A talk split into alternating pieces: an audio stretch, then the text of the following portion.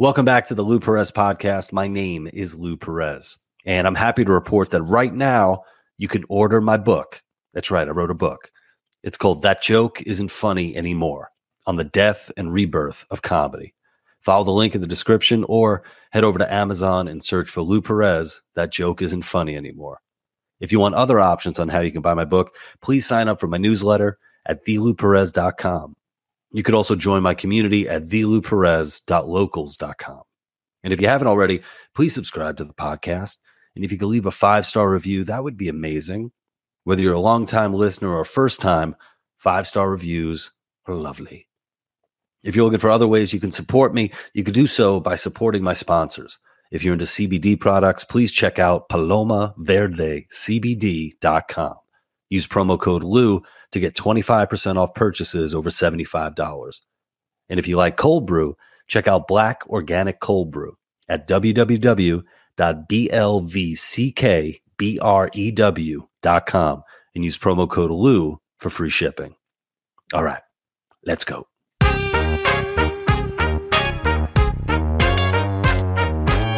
I am very excited to be joined by my next guest.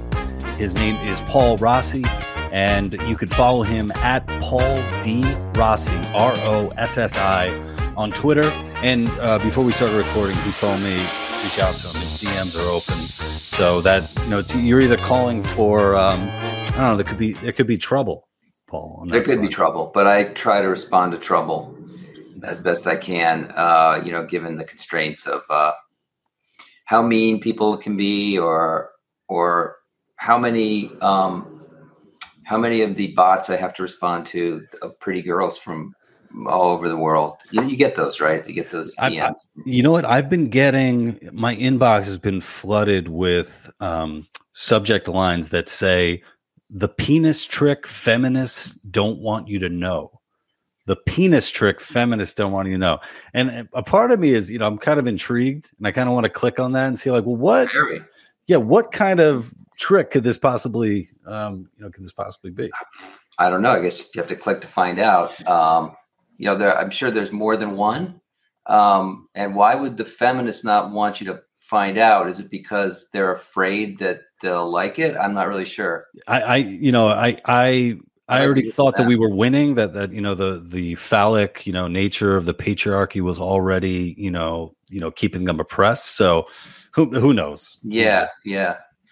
But um, yeah. So, so, so Paul, you know, talking about um, you know, possibly getting into trouble. I mean, you know, I guess you could say that you you have gotten in trouble over the past um, uh, the past few years. Um, for my for my listeners out there, I've been following uh, Paul for uh, for a little while now. Really, um, uh, I try to listen to him anytime he appears on a, any podcast. And um, one conversation in particular was really in depth, and I really enjoyed. It was with um, Wesley Yang that um uh, that you gave. I don't know if it was this year or um, maybe late last. Oh year. yeah, I think it was maybe late last year. I can't remember myself, but it was uh yeah, that was really interesting. I've been a fan of his for a long time. I was thrilled that he wanted me to be on. Uh, I think he did a Twitter Spaces or Clubhouse, something one of those things. Yeah, and it was like uh it was like a three hour you know sort of sort of deep dive. Um so that's not what that's not what this is going to be. Um so okay, just, just, you know any bathroom breaks you know you, will have time to uh to hold it. Okay.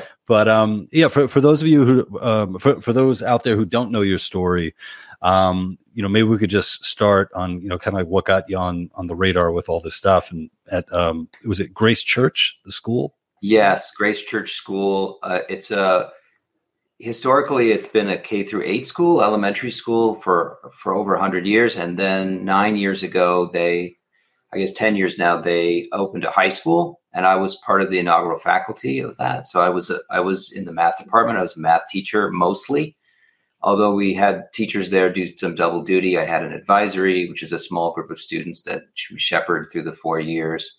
Um, and then also I taught some philosophy classes, which were really interesting and it was a wonderful job. I really, uh, you know, I was a career changer in my 40s. I used to do project management for websites, and um, before that, I I had a number of odd jobs. Uh, but I was thrilled to teach, and I really enjoyed it a lot. I I slowly got better through the years, and I feel like I'm halfway decent uh, at this point, but uh, because of the uh, the change of the mission of the school in 2015, and even a little before that, it, they became really pro- they went from sort of progressive to to extremely woke and and quote unquote anti-racist, and I started to see it really leach into all parts of the curriculum, and so I started chronicling it to myself because I felt like this was not having a positive impact on students. I could see it. Um, students, all students of all ethnicities and backgrounds. Uh, it wasn't it wasn't conducive to their psychological health or their intellectual health or any of these other things.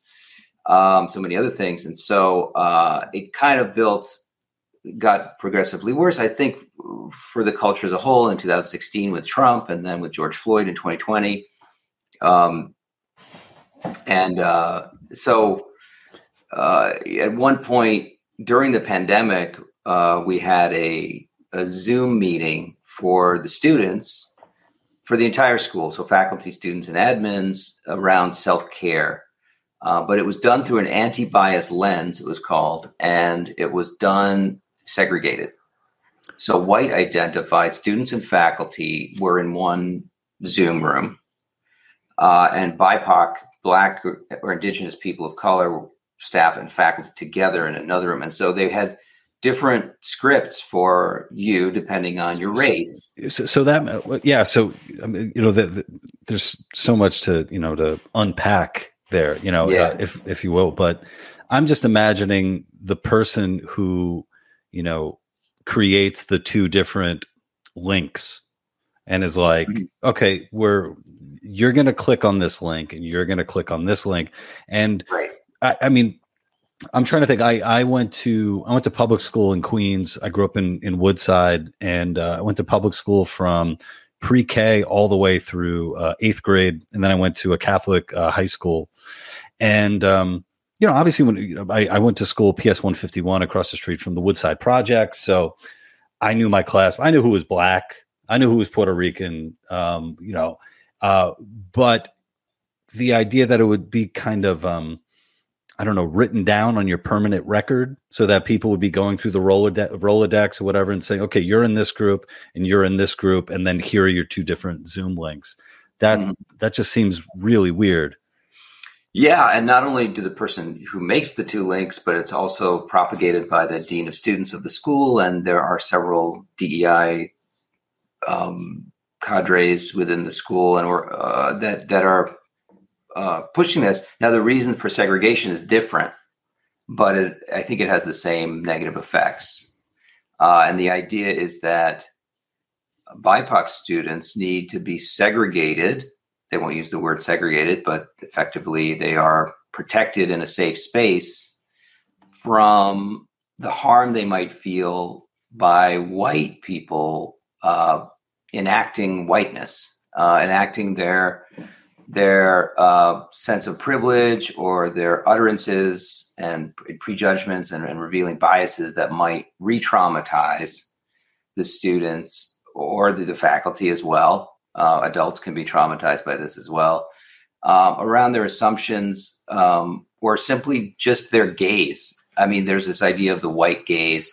That, like you said, there's so much here, um, but basically, it's a it's a really a condescending kind of sheltering uh, of students from the harm they might, you know, that they're assumed to be under threat from. So, um, for those you know, for those of you out there who don't know the the nomenclature, uh, BIPOC. So, you, so you have POCs, which are people of color, and that wasn't uh, good enough, um, or at least you know. Uh, within the POC, the POC, there are even more oppressed people. So there you get BIPOC, which is black indigenous people of color uh, and it yeah. turns out i took a i took a, a um, 23andme i found out that i am 4.8% indigenous american so that changed everything for me you know that this whole wow. time i was going through life thinking one thing and then it turns out you know wow i'm actually maybe like close to yeah, well, you're the math teacher. I'm, I'm close to what twenty percent. That's like that's like almost 5%. five Elizabeth Warrens. That's yeah, exactly. Um. So, um, so uh, maybe we could do, just talk about like sort of like the makeup of of this school. Like I said, like I went to I went to public school in Queens. Uh, this school is in is it um, is it the East Village in Manhattan? Yeah, it's just south of, of St. Mark's Place, right below the the, uh, the Cube, the Astor Place Cube. Okay. Um, and it's a really nice, you know, it's a nice area now, um, except for the NYU students. Um, just that's getting, that's you where know, I went. That's where I went. Yeah. That, that, I you was, went to I NYU, yeah, yeah, I was part of the problem. Uh, Yeah, that's over right. there. Yeah. Um, so like, what's the, what's the the makeup of of the so school one of, itself? one of the nice things, I mean, it's a, it's a plus, and I think um, is that we as a school, I'm still saying we, even though I'm, Mhm. I'm no longer there, but just force of habit is that uh, we have the you know one of the larger minority populations. We're still what's called a, a PWI, which is a predominantly white institution. They're very conscious of of racializing everything, so everything is is really foregrounded when it comes to race. Uh, but we have, I think, 30, 35% BIPOC, you know, uh, people from different backgrounds than white, uh, or what's called white, I think. Um, and so that comes with some cultural differences in some cases, in some cases not, you know. The, um, and so I think that creates for a, a dynamic, you know, a more dynamic community uh, in some ways. There are also some real fractures in the sense of uh, wealth distribution, right? So you have some kids who are going to the, you know, going to the islands for their vacation um, in the Caribbean or somewhere, or and there are some kids that are going to go uh, to take care of their cousin in their two room apartment in the Bronx, right? So that you know there are those kind of uh, wealth effects that are uh, can be very difficult sometimes for kids because they feel maybe they feel shame around poverty or they feel shame around not being included in some things and um, Are, those kids are those kids there on um on scholarship because it, it costs quite a bit, right? Uh, yeah a i would say you know they are and so that's also another factor is that not every student is parents are full paying parents um, you know and these are very you know these are difficulties to maintain a community right. and so the school i think in a, a not entirely uh, misguided effort is trying to create a sense of of belonging for all the kids within this very privileged place. Everyone is privileged to be there. There's no doubt about it. It's fifty five thousand dollars a year to go there if you're full paying. Um, and they want everyone to feel included. I think that's I think that's admirable. I think it's necessary that people that no student feels less than just because they're not a full paying. I mean that's everyone is a part of the same community. And Mm. but I think what they've done is they've latched onto this racialized uh, this anti-racism as a sort of a means to sort of squelch and get everyone to buy into this thing to keep the the white kids sort of flagellating themselves and diminishing themselves in a sense to sort of even things out in a sense Yeah. of status and then the bipoc kids are given a kind of a moral authority a sort of a moral credit on things to just sort of balance out the maybe the material disparities.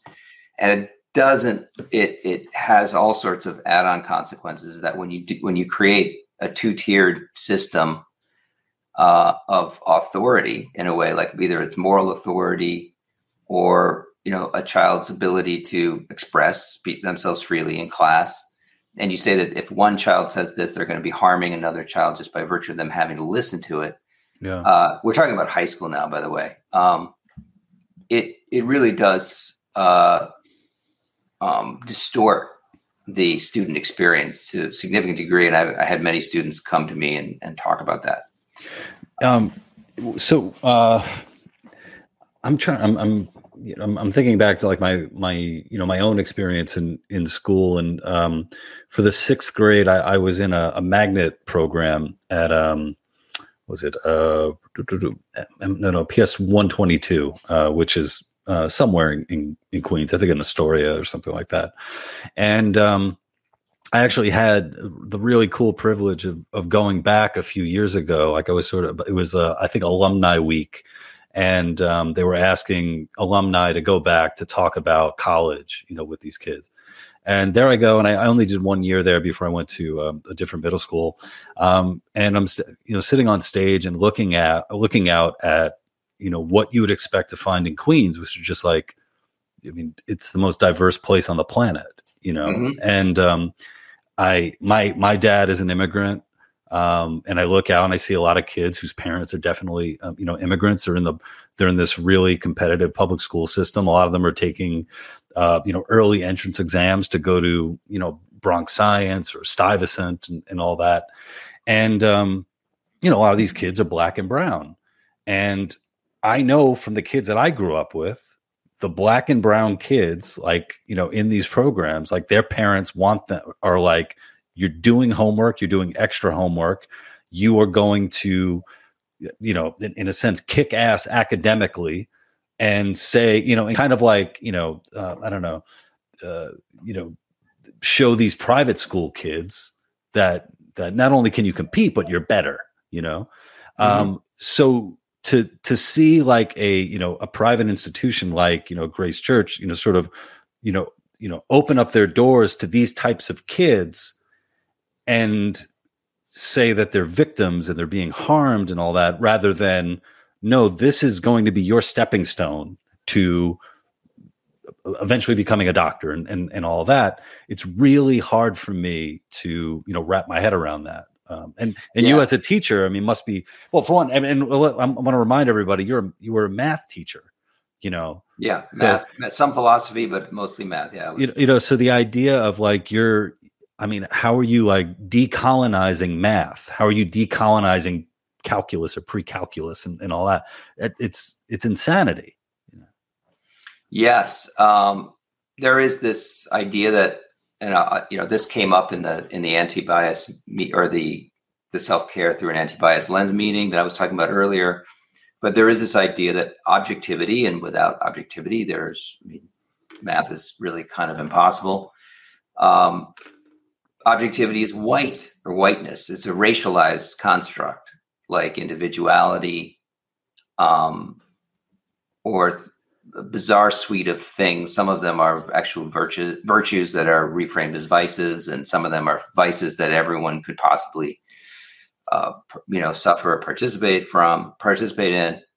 Uh, things like perfectionism or individualism. Like, uh, I know that fear of open conflict. There's a whole there's a list of about 15 of these things, which are really taken as gospel by these schools in general, and anywhere that you see a focus on anti-bias or whiteness or whiteness studies or whatever. Um, there's absolutely zero legitimate scholarship behind it. Just yeah. as a side note, I've looked into it, and many people, other people have. Um, so, uh, you know, that is a that is a something that uh, I I definitely felt from the faculty, colleagues, and the administration while I was there this idea that math is somehow a a cold, impersonal, a very uh, uh you know, and whiteness is this concept that really has broadened to include you know so many different things that you know an entire discipline could fall into it. Mm. Um, is is very interesting to me. Um, even though one of my closest colleagues is a black woman, she was you know a good teacher. She taught me a lot. Um, she was kind of a mentor to me, and and uh, you know she would she was very rigorous. Uh, but somehow this idea that black people uh, do math in some different way, or that it's to be culturally competent, um, you know, what would that be exactly, and why would why would you pervert the expectations of the black kids by thinking that they have to do math in some some more indigenous way, or I, I don't know what they could they have to use. They can only uh, you know play mancala or something like that. What is that?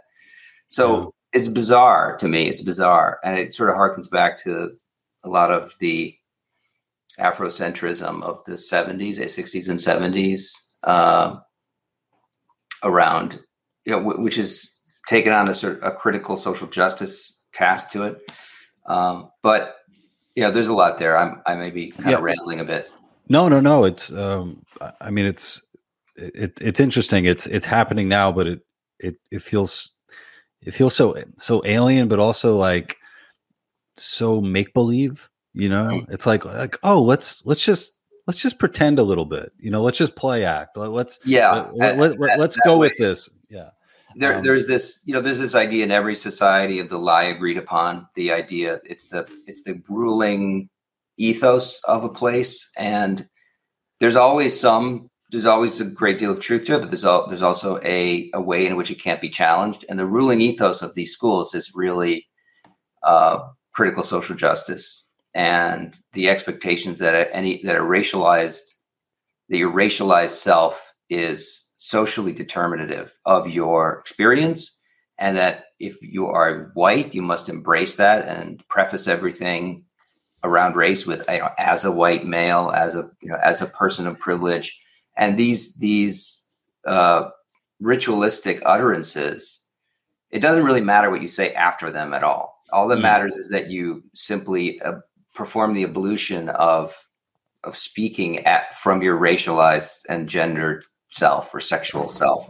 And, yeah, um, the the the utter contradictions too, where this idea of you know um, objectivity doesn't exist, or you know even truth doesn't exist, but all this bullshit that we're saying that needs to be you know taken as as gospel you know uh, right that that it's it's like it, it could you know if, if if you were playing by the rules or no rules well it's like well everything you're saying is bullshit so right. Have, well, we, don't, we don't have to abide by it. relativism doesn't really hold water because because what's your superstructure? And so you know the idea is that well, okay, um, the critical lens, the critical analysis, will can only look at everything outside of it. It can never turn on itself.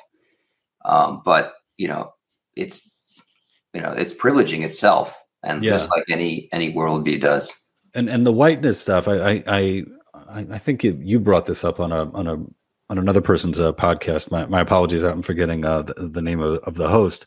Um, but this idea of you know race is a social construct, but yet you have to accept it, even though it's right, a, it's a social construct. That's so, the thing that really is so fascinating to me. Like I agree that it is, you know, it is a distortion, a, a gross distortion of population genetics and everything and but and everyone and I would actually be I would agree with the the wokest people on that the the the way that but they conclude that this distortion is so pervasive and overwhelming to individuals who grow up within that context that they cannot help despite their protestations they can they can't help but look at each other as racialized objects um racialized subjects which are if they're racialized they're kind of objects and then make assumptions about them. So because everyone else is doing it, well, then we kind of have to talk about it and acknowledge that we're doing it. And if if anyone demurs and says no, I'm not doing it, well, then you're in denial. Mm.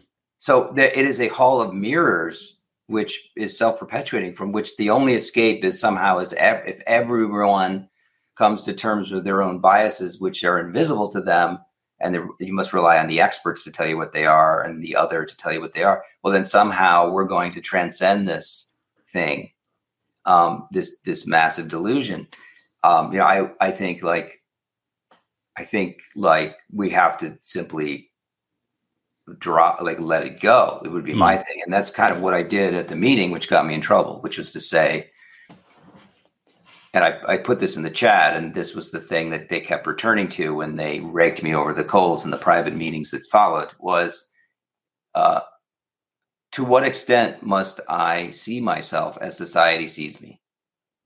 In other words, I, you know, I if if whiteness is a social construct because everyone else sees me as white, well then, and I and I didn't want to say do I or don't I. I wanted people to think about it's a, it's a continuum, like how much because we mm. all do we are all affected by society. We are, you know, as we the the the germ of truth to this is that yeah, we we do see ourselves and others in many ways the way that society um, tells us to, but it's not complete and it's not 100%. And and what is it? Is it 50%? Is it mm. 30%? There's comes there comes a point when once you recognize it, in fact, you have an obligation to look at people as individuals and to see through it. And in fact, the very people who are writing the books telling everyone that you can't see through it, that you have to act as a you know, as a function of race, race and racism. These are the people who, above all, should know better. And should be able to let it go. But mm. they're too busy talking about how they can't help it. They have to see themselves as diminished because they're black and society sees them as black. And so, you know, the, all of these gyrations of pride and shame that come out of that um, are are seen as a kind of a liberatory, when in fact they're just re- recapitulating the same stuff. And we're teaching the kids to recapitulate the same stuff. When really we should be treating them to see through race and see people as individuals, and that society's view of them as racialized beings is flawed. Just like, just like if you when they discovered that the Earth wasn't flat, let's just say that mm-hmm. discover the Earth isn't flat, right? Do you spend fifty years trying to undermine your bias that the earth is flat? Do you not simply just accept, oh no, it's round because the science says it's round? But no, we're playing we're going through this this navel gazing around our presumed inability to stop thinking that the earth is flat. And I would say, you know, no, just cut the Gordian knot, man. Just, you know, have a real interaction. And there's going to be, sure, there's going to be moments where you maybe you're acting out some societal presumption about somebody but but don't imagine that that affects that infects 100% of your communications and that race is always in the room like yeah. that's that's a bizarre assumption yeah there's a uh, there's an author um, uh, wilfred uh, wilfred Reilly um, he wrote um, he wrote a book uh, hoax uh, about like hate crime hoaxes uh, that, that's really worth worth reading it's a it's a really great compendium of that. He's a great follow. Oh, yeah, I'm a big fan of Will. Yeah, he's yeah. he's a great follow on on Twitter, and um, you know he's one of these guys who uh, is um, all about crunching the numbers and getting the stats. And uh, one theme that he consistently goes back to are sort of like all of the different characteristics um, that you know lead to success or privilege. You know, and what people, it seems like the, the people that, that, you know, you had to have your run in with fail, either they don't want to see are there are all of these different things that will, you know, ha- play a, play a role in how much privilege, quote unquote, you have versus, versus not. So if race is one of 10 different uh, variables you're dealing with, well, what are some of the other variables? Well, you know, you got some ugly fucking white people you know, ugliness, short, you know, uh, mm-hmm. shortness, intelligence, you know, these are yeah. all things like, you know, that's yeah. If you're if you're on the spectrum, you know, how how are you, um, you know, socially, uh, you know, with people? Are you a are you an introvert versus an extrovert? You know, um, do you have uh, you know better um, you know verbal skills than you know um, analytical skills? All this stuff, and um, uh, I don't know, maybe uh, I would I would add to that that privilege is contextual, right? It doesn't oh, matter. Yeah. It doesn't matter how pretty or ugly you are if you're taking a you know you're taking a test or something, right? Um, it doesn't you know it doesn't matter how smart you are if you're if you're in a bar trying to pick up girls, uh, you know, and they and you don't know the social cues. It actually works against you. Yeah.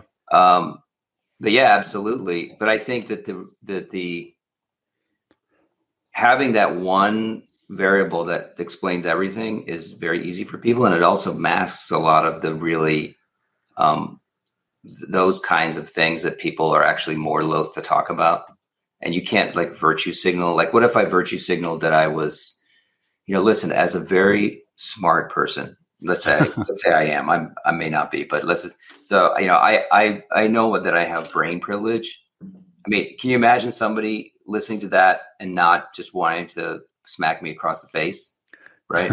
But no, I consider white privilege because we are all right. There's this democratization implied in in that somehow. Like we're all white. Doesn't matter how much.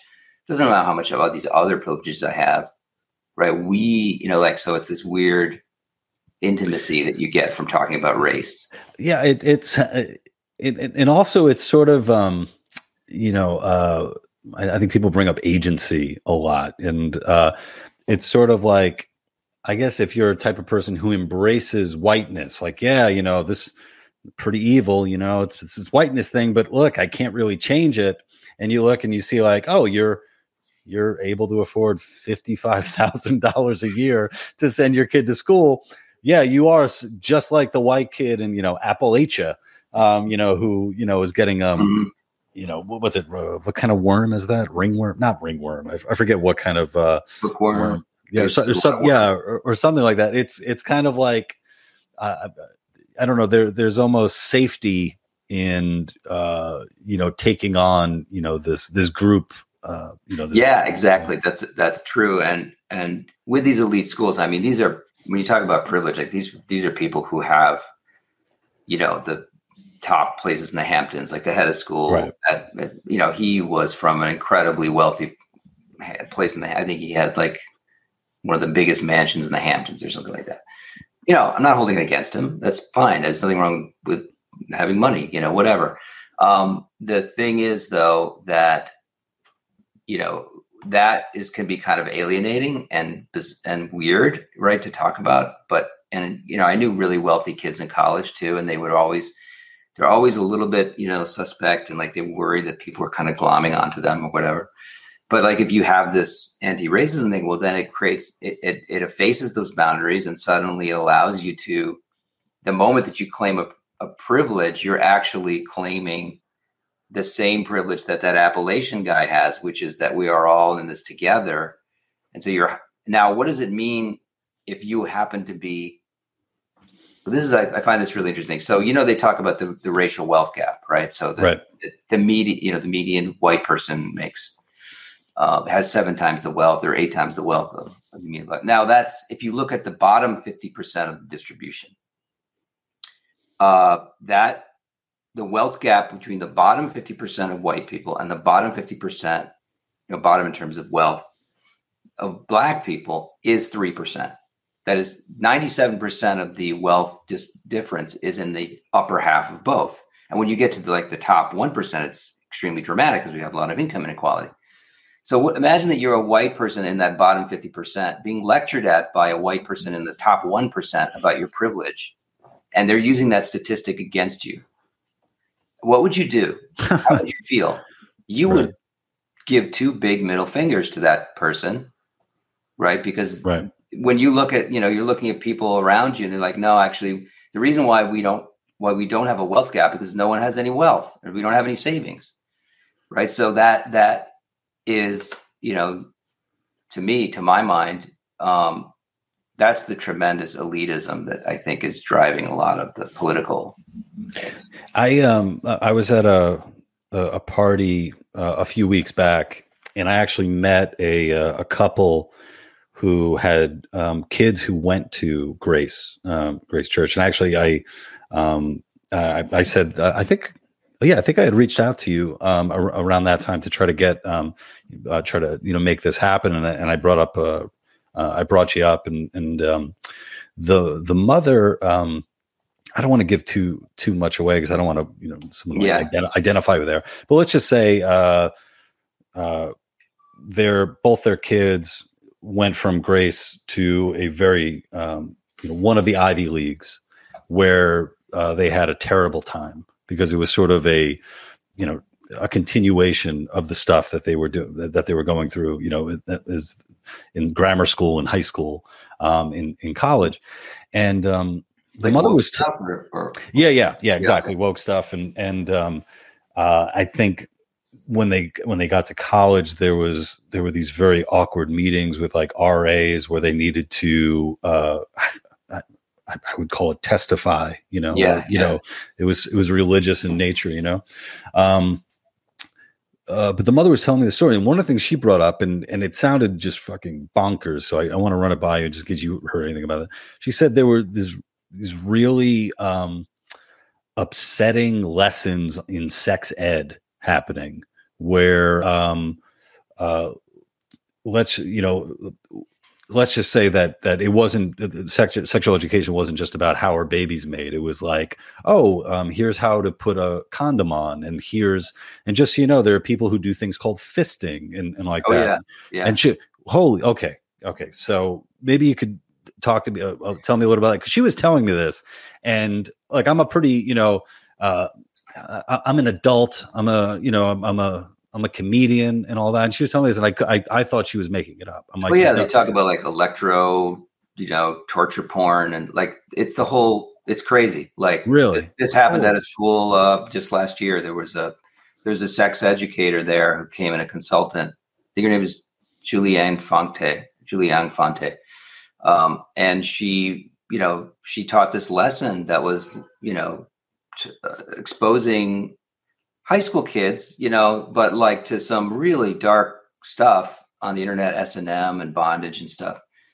And uh, the kids told their parents, and you know, they're texting their parents like, "What? What is this?" Uh, and it became a kind of a scandal. They wrote about the New York Post, you know, the usual usual places. Uh, but the thing driving it, the thing behind it, uh, which is really fascinating. I've I've seen the conferences where they push this stuff as you know the next wave of sex ed and why it's really important to talk about these things. Uh, and it's it's being pleasure positive, sex positivity. So mm-hmm. um, this idea that shame and this is not a new idea. This actually goes back to the 20s, you know, in, in the progressive, uh, the progressive education, uh, where sex is really just like like any other activity, and it needs to be normalized. And the pleasure that that human beings derive from it is perfectly healthy, right? And so masturbation. I, I don't know if you remember this. It might have been before your time, but there was a uh, there was someone who worked for a Democratic administration that was oh. brought on, and she she promoted masturbation. Remember this? Yeah, that was a scandal back then. That's tame now, right? Like that. Yeah. that was like in the '90s, I think. Yeah, yeah, I forget her name, but but that was in the same vein. So whether it's uh, you know a forest of dildos going God knows where, or electro porn, or whatever, it's all if it's done consensually, and if it's done, um, you know, with your eyes open and everyone's okay with it, well then, you know, huzzah, you know, go crazy. Um, and so the other the other uh, strand of this is that uh, well, there's three strands. The other the other strand of it, which is connected to the third strand, is that kids are doing it anyway because uh, you know they they're going to have sex and they're going to do crazy things, and and rather than leave them with their guard down around people who may not be experts at it and can explain how normal and natural and good it is, um, they may go, you know, they may be manipulated or abused unless we, the experts, can get to them first and tell them, you know, how to use it responsibly, right? And it's mm-hmm. the same thing with drugs. Like you're going to learn about drugs. Here are the drugs, and you know, it doesn't matter if you haven't thought of it before. We're going to let you. We're going to think about it in a controlled environment, so that when you do, you know, experience it later, you know, you're going to know what it is, and you're not going to have somebody, you know, fist you without your consent. That's that's basically the philosophy behind it. And then the third strand, which is connected to the second, is that it is a gravy train for these people. Like they get to intermediate and facilitate and and clarify all these things for people um, and they get paid for it and they get to you know they wind up putting themselves at the center which is a lucrative place to be. I uh, it, it's funny because the mother that that I spoke to, she said that yeah, one of the um, reasons that they gave was well, they don't they didn't want the kids to you know be walking down uh, St. Mark's and hear this stuff for the first time on mm-hmm. St. Mark's. You know, I guess in, in an uncontrolled right. environment.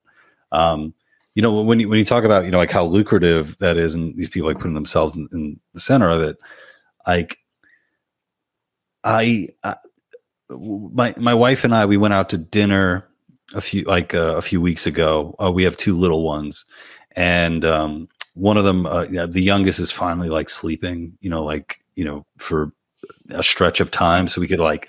So we went out to dinner from like seven thirty and got back at ten. And we had um, a, a, local teenager come just to be in the living room and you know sort of um, you know just in case of, you know a fire happens. You know she's there to, yeah. to help.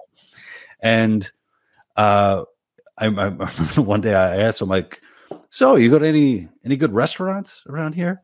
She's like, "Yeah, I like the pizza place, you know, over there." And I'm like, and I'm just thinking, I what I'm speaking to like a teenager. I have no idea. Like th- this doesn't make any sense. I'm a grown man. I've, you know, I'm like this is so weird. Even just talking to a to a teenager, the idea that I would be getting commanding a salary to go and speak to teenagers about fisting and electrocuting somebody uh, your your lover's clit in order to get them off, and then answering Q and A on that is is batshit crazy to me.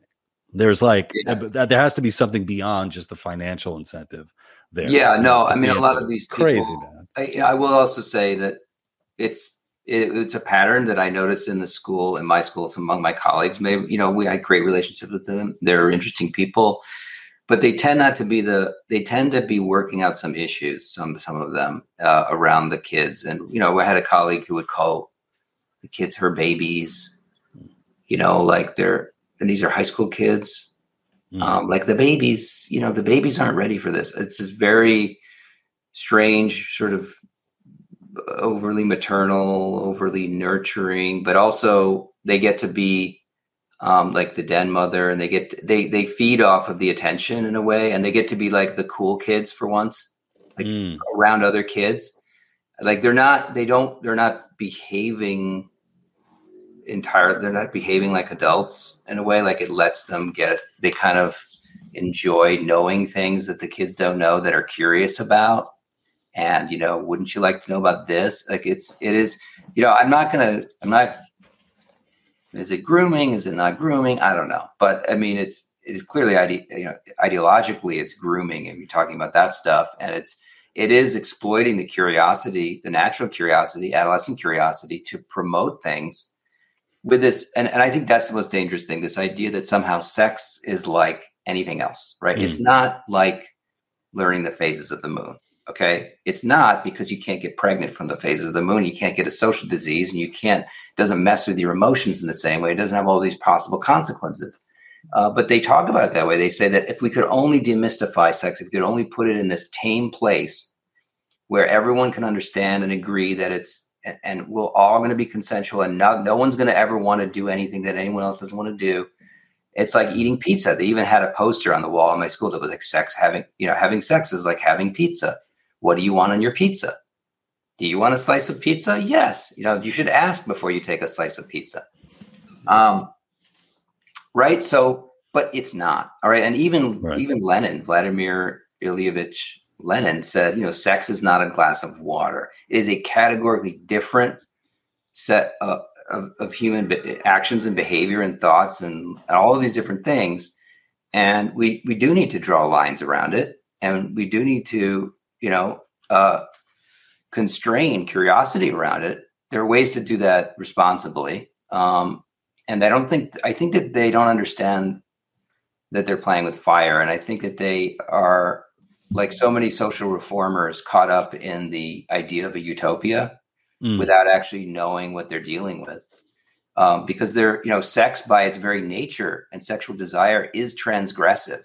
And if you try to normalize you know a bunch of stuff it's you're going you're not taking that away you're simply moving the boundary and you don't know, even know what's going to come back past that boundary hmm. so I, I, just think that it's it's i guess i'm more of a traditionalist in some ways I want to be a responsible traditionalist i don't want to pretend that kids aren't curious and going to learn stuff but i think that you really need to um, draw lines around what is the job of a school. I mean, I, I was ju- I was just going to ask yeah, that. Like, I'm like, what what is education? Job. Yeah, what is yeah, what is education now? Yeah. yeah, go to your parents. But you know, they say you know the parents parents don't know. The parents are checked out. We know better than the parents. The parents can't be trusted. They really talk about parents this way. Um, they are openly contemptuous of parents. I'm gonna be I'm gonna be frank. Like at, at the faculty lounge when the door closes and there's some of that's, I think, it's just a natural thing. Just the same way if you were flipping burgers at, at a fast food joint, you'd complain about the customers, right? Because the parent is the customer. But the but the presumption, the condescension, and the intellectual superiority that they have towards parents, that to me is, you know, that's that to me is a problem. And the mm. idea that, you know, we're going to presume to know better about all these different things that, you know, we're experts at everything.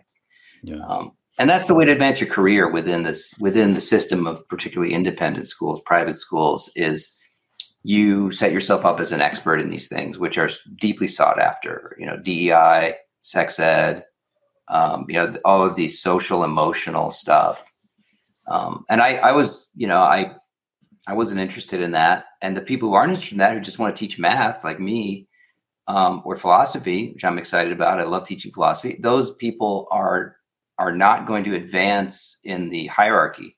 So they're not going to become administrators. They're not going to be making decisions about the direction of the school or what they're going to teach the kids. So it's a self, it's a real self fulfilling, you know, feedback loop. Yeah. You just keep getting more and more of it because those people advance and the other people just want to teach math. Um, you know, you, you talked about, um, you know, kids coming to you and, and feeling uncomfortable about, you know, uh, the, you know, a lot of the, uh, anti-racism stuff and, and that, that they were being like subjected to. Um, I imagine that there were, you know, quite a bit of, uh, you know, parents as well who were upset about this, especially if you're laying down. God, it hurts to say it, fifty-five thousand dollars a year. You know, um, mm-hmm. I, uh, I, I just don't understand how you could have fuck you money and go along with this stuff. I, I mean, I, it's surprising, I, right? yeah, really I've, I've made the I, I've made the mistake of you know saying "fuck you" without having the money behind it.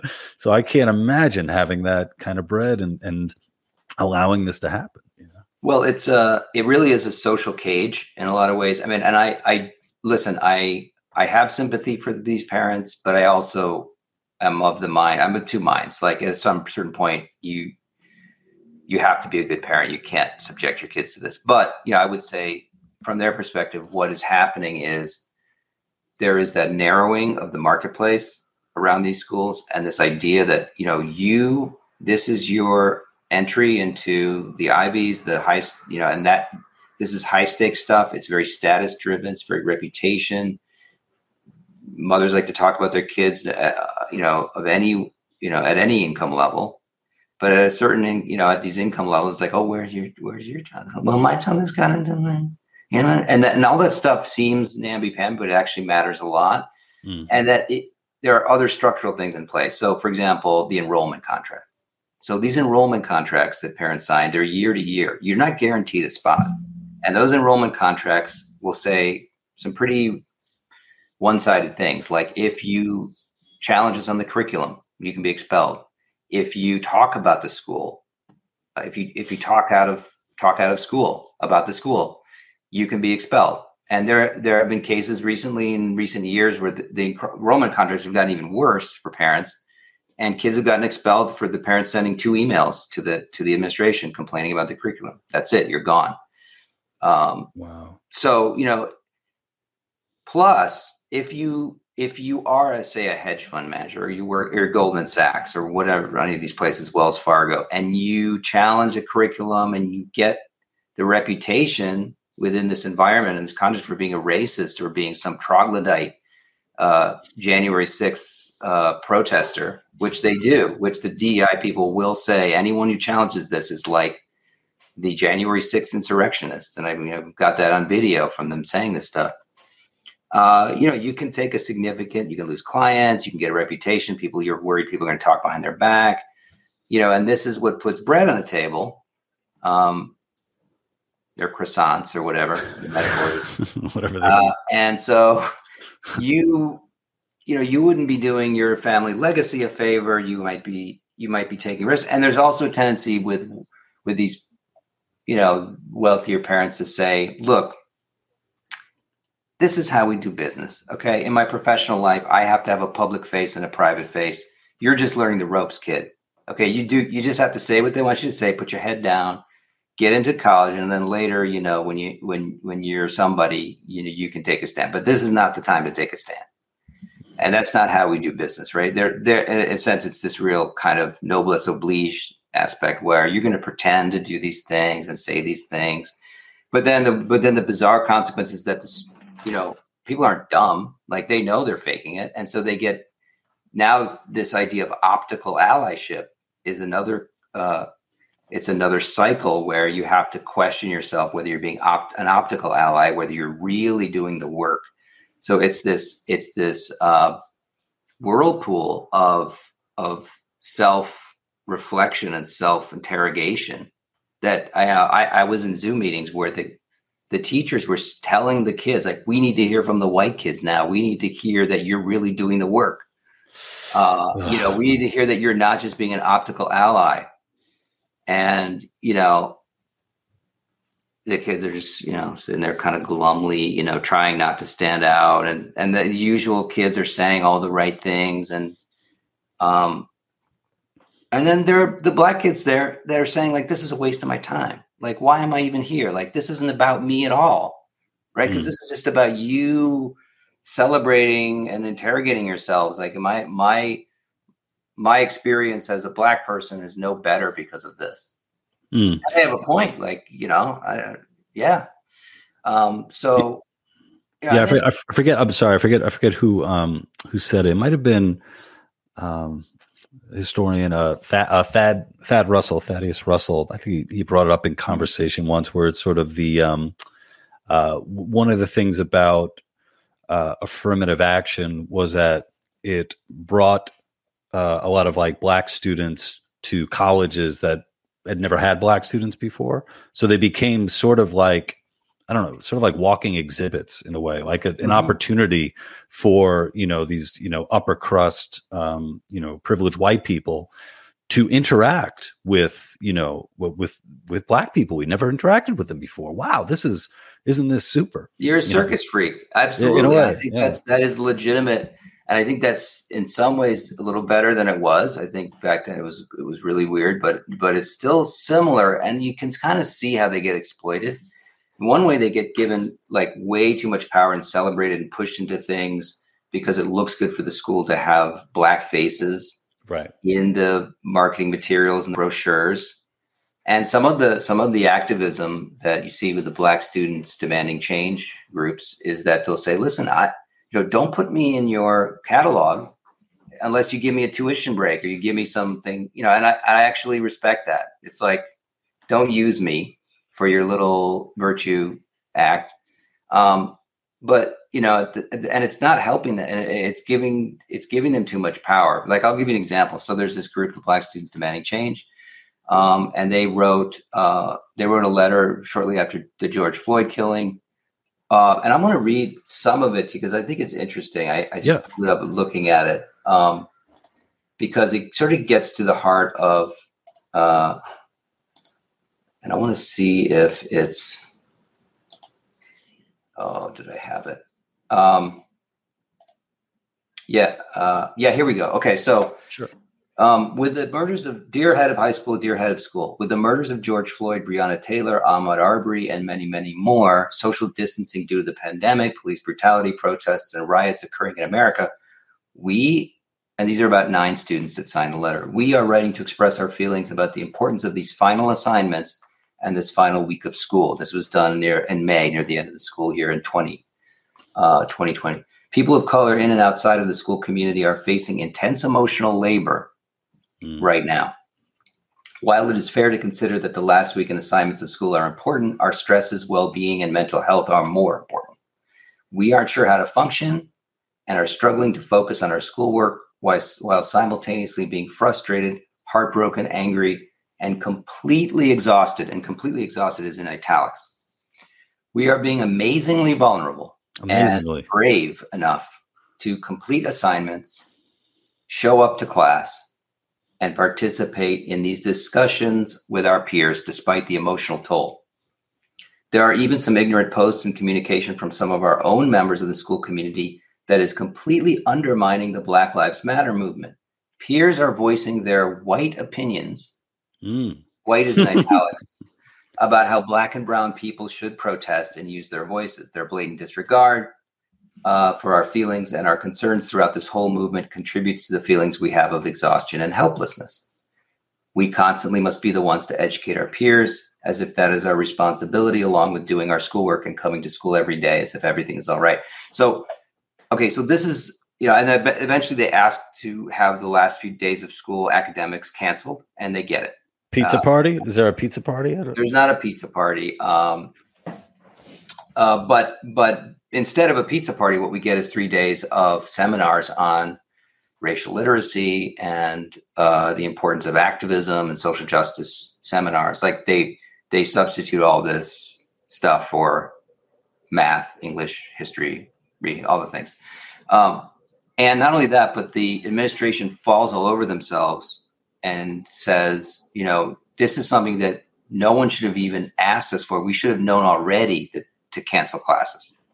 And you know, we celebrate your bravery at the graduation ceremony. This letter was read aloud as a as a testament to the students and their bravery and courage in in saying this. And I'm thinking to myself, you know, this is, you know, this is so sad. This is the most depressing thing I've had to sit through in a way because we have crippled people.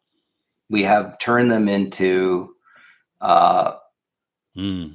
you know we have enabled this you know this the administration really is has been pushing all along you know this is what social activism looks like it's making demands it's all of these things and the demands are not about making you know the demands are incredibly uh, like segmented and you know overweening and all these different things and i just think you know this is the fact that the administration you know, and, and cancel final tests, canceled final grades, you know, all this stuff.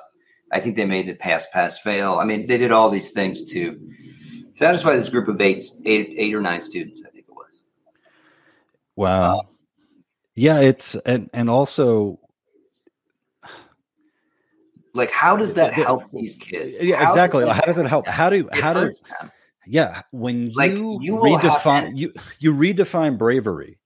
Yeah, yeah, to you know you know going to a really nice school in the east village um you know being a te- uh, you know being a kid be, being a, a, teenager like you uh or or you know you redefine exhaustion you know um yeah and you know the thing is the way to actually is to the way to deal with it is to say listen we will we will not be moved we will we are going to continue to, to expect of you the things you need to succeed in life and that is the way to show racists that they're wrong. You know, like that's the that's the dignity culture thing instead of the victim culture thing. And then of course the irony is that uptown, in the worst parts of town, in South Bronx, there are charter schools where they are teaching the kids exact thing they need to do to succeed. Like you said about your private your public school. They're teaching them that if you make these choices, if you do these things in this order, um, if you you you graduate from school then you you know get a job then you get married then you have kids if you do those things in that order there's only a 6% chance you're going to stay in poverty and they hold them to it right and they mm. give them a roadmap out of this morass instead of this this constant um, pity party frankly yeah i uh i wrote a book um, it's been it's been, the Chyron's been going there th- for the whole hour. Just in oh. case anybody listening doesn't know, uh, I wrote a book. Uh, it's coming. Is that out. one the Smiths album? Oh uh, yeah, yeah, with the. Oh, yeah. Um, it's yeah, a great, the, great title. Um, yeah, and I, I re I, I, I did um, I reshot the uh, the cover um, with with me as the uh, the Vietnam uh, fight uh, American U.S. troop and uh, soldier in Vietnam. Mm-hmm. Um, but uh, yeah, so one one of the you know one of the chores, one of the grueling things that I had to do for my book was read. Uh, I'm sure I'm sure you've seen this. Uh, How to Be an Anti-Racist oh, yeah. by Ibram Kendi. Yeah. And uh, this one, like it, this is very large lettering. Uh, mm-hmm. So like each each stupid thing is just like hits me in the eye, like even harder because the font is so large. Mm-hmm. And um, so like pretty early on in it, um, it turns out he's he's from Queens. Um, um, uh, Henry Rogers. Yes, yeah, yeah. He's a he's a Queens kid who went whose parents uh, sent him to private schools. Yeah. Um, and um, one of the things that that that he said that really stuck out to me was he uh, he said that he barely cracked a thousand on his SAT. Um, mm. and it was around, and then him looking back, like then he started to realize that intelligence is as subjective as beauty and all that right mm-hmm. and um, i was thinking about you know sort of my own you know my how i did on my on my sats and i got like i think it was like 1360 or 1390 something like that um, at the time you, you, were allowed to combine your two your top two scores and then right uh, right you know score and and i was thinking you know what I could have, I, you know, I, I could have, um, I could have uh, gotten that fourteen hundred. I think it was like maybe like one or two questions would have got me a fourteen hundred. Mm-hmm. Um, I could have studied more. I could have done a lot more prep. There were kids doing a lot more prep. You know, maybe I could have, I could have done uh, done better. I had a girlfriend at the time. like if you know, I, you know, I was a horny kid in high SATs, school. SATs, girlfriend. Yeah, you know, exactly. You know, making you. Yeah, exactly making out that's- versus like fight. you know versus versus doing this thing you know i'm like i could have done better but i know that there was a cap on how well i would have done just based on not only how i how i take tests but but also just just my knowledge. There's no way i'm getting an 800 on the math. No way whatsoever right? And i accept that. I accept my my limitations. This guy on the other hand is so narcissistic, has so much hubris that it's got to be the system that's keeping him down. That he barely cracked a thousand, not because he's not smart enough. It's because the test wasn't made for him, you know? Mhm. And I'm just thinking about this like, there's got to be, you you know, I think a, a very, you know, it's a very important to when, as you're developing, to understand your limits, you know, push as hard as you can, but also grow and say, hey, you know what? I, I couldn't be, um, I couldn't be Mr. Rossi and teach math in, in high school. I, I couldn't because that's not, that's not my gig. But the idea that I'm just going to blame every outside force for it, you know, or, you know, to the, you know, or, or even go the step further and say, well, if I did get a, you know, perfect score in the SAT, that's just my whiteness. You know, come on. Yeah, yeah, no, uh, yeah. It's just it's a different mindset. It's it's it's also as alien to me in the same way that that it is to you. Um, now, a lot of this is. I know you, James Lindsay. I don't know if you're a fan. I'm a fan of, of his work around new discourses and his podcast. But some of the things he's talking, he's talking about, you know, they jive with what I learned in uh, in the '90s around postmodernism and and pedagogy and things like that.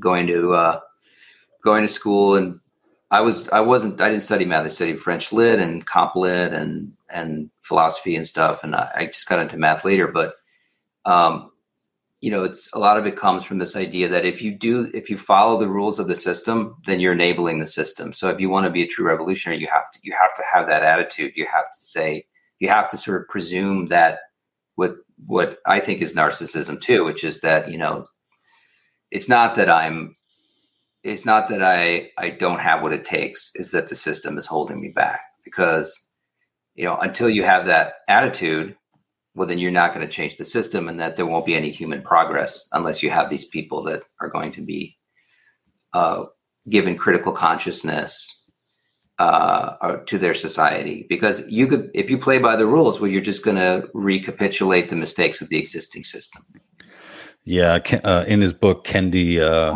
functional they may be. Yeah. In in his book, Kendi is, you know, he he uh he he he wonders, man, what would life been like if if my dad had pursued that that poetry instead Mhm. of you know getting a job uh, in accounting, or is if his mother had you know gone this other route, the more revolutionary route, as opposed to getting a a job in in healthcare in the health industry. Your life would have certainly been worse. yeah, That's- one hundred that's- percent. There's no question.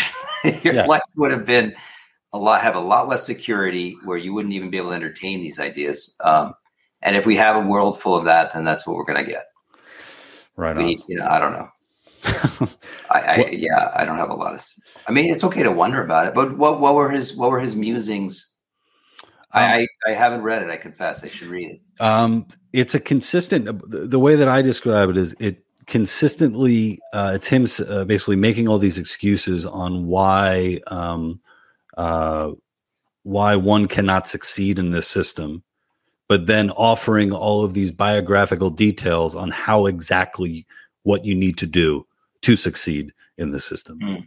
You know, it's it's a, it's a thing where it's I, you know I you know kind of you know going back to you know what is education and and what are you teaching these kids and man i i uh, you know I, I want kids to you know grow up you know with this idea that try aspire do it you can do it you know give it a shot not no matter what you do it's always you're always going to be held back and it's because of this uh you know Mm. grand, grand unifying theory of whiteness or whatever the fuck you want to call it Yeah, uh, you know, th- we know it's not a mystery. We know what what gives encouragement and gives legitimate confidence and legitimate self esteem. It's success. It's it's being it's knowing that by a, a universal measurement that you have you have a, achieved real things by doing well, um, within the context of your environment, right? Whether it's taking this test or doing this thing or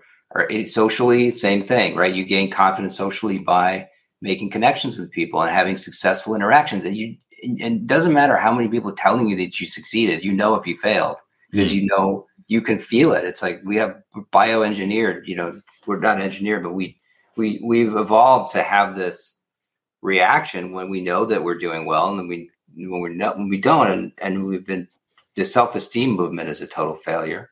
Hmm. Um, you know, I know that when I'm trying to learn something on the guitar, I know when I do it well and when I don't, and it doesn't matter uh, if my guitar teacher is telling me, yo man, you're amazing." I'm like, "No, I suck," right? And then they, they, know they suck when they suck. I mean, everyone knows that, you, and because they're too smart not to know it. And I see that in the kids. Like, you try to be. You, there's a way to be encouraging, right? right? You're not going to tell them they suck, but you said, what if you try this, or you know, what, let's let's look at it from this angle, or, or tell me what you're thinking about this problem, and and we can work it out together. And then and then they get to experience real success, not lowering the bar. You know, when they see they see the kids in the other classes or next to them that are that are kicking ass, and they know that they that they're relatively, and they that's okay. It's okay that you, are not the best at everything. Mm-hmm. You know, but be real about it.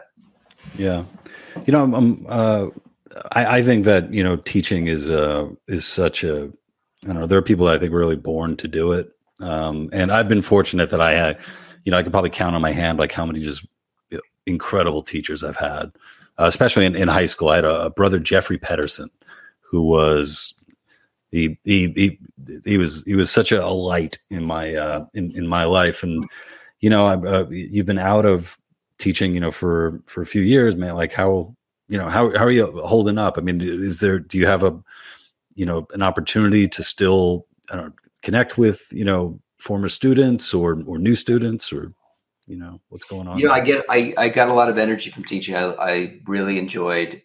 And every day I walk into class, I have no idea what was going to happen. I mean, I had was prepared. I had my lessons and everything, but um, there were so many when you when you when I, I, before this, you know, I worked in technology and and things are very predictable. And so I got bored. But when you're a teacher, you're dealing with human beings, and that's never predictable. And so, and you're dealing with young human beings that have problems and difficulties and struggles, and and no no student's the same as any other student. So you, you just constantly dealing with different real world people, and it's thrilling and it's great. Um, and I, you know, if I don't do that, I definitely feel something's missing. Like there's something kind of drained is draining, like a lack of energy um, when I when I I've been giving talks about my experiences and what I think about things to groups of people, and I I, I recapture that just being in front of an audience and and sharing uh, sharing my thoughts and experiences uh, and taking questions and responding. Like that's that's kind of gives me that feeling again. But um, yeah, no, I do miss it. I miss it a lot. Yeah. I miss it in my body, like in my bones. Like it really gets to you. Uh, it really sustains. Because I remember, you know, I you just don't get tired if you're in a room full of kids. You know, everything I did was on my feet, you know, for every class, uh, moving around, just yeah. seeing what they're doing, you know, hearing them, listening to their jokes, the ridiculous things that happen. It's just, it's so fun.